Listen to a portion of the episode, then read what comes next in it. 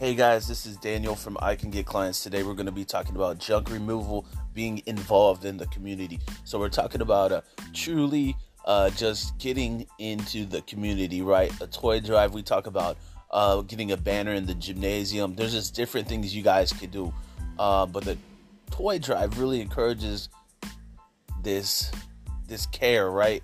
Uh, maybe you guys are donating to a foster care group or an orphanage uh, whatever it is, uh, Tots for Toys. But we recommend you kind of do your own thing. We want you guys to do this uh, for impact, right? Not not so much for the publicity, guys. This is more because you guys care. You know, people matter. When you plug into the community and give, this is a great way to make an impact on everyone else that's so caught up in business. And yeah, business is great, but the real truth is, man, you got to check your giving to check your living, right? Uh, so being caught up in that and helping those less fortunate, you know, whether that's a turkey drive, canned good drive, you know, I don't care. The best thing a business can do is is not to just give, but to be blessed to give, right? It's not to just take, but to give. Uh, it, it's it's this thing where it's better to give than to receive. Uh, it's just it's just this idea that you're doing the right thing because it's the right thing, guys.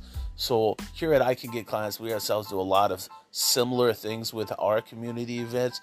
Um, but what this does is it really just blesses a community with the toy drive, and you do stay top of mind. You know, this is a this is a sided benefit, but it shouldn't be your motivation. You should want to impact the community because it's a good thing to do.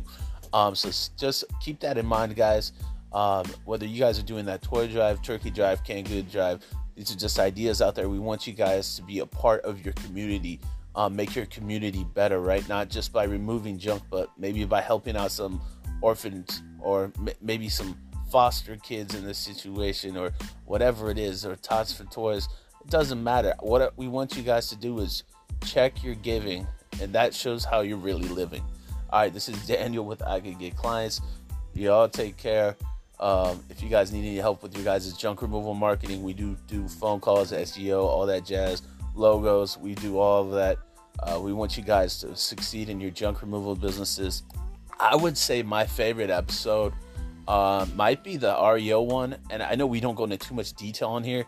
That's because it's an added bonus for our clients that pay for a calls package. But besides that, the REO man has so much upside and it has so much uh, potential for benefits for a junk removal business, right? So the benefit side, the benefit factor of that, of a long-term relationship with REO companies, that's huge. All right, this is Daniel with I Can Get Clients. Get involved with your community. Take care.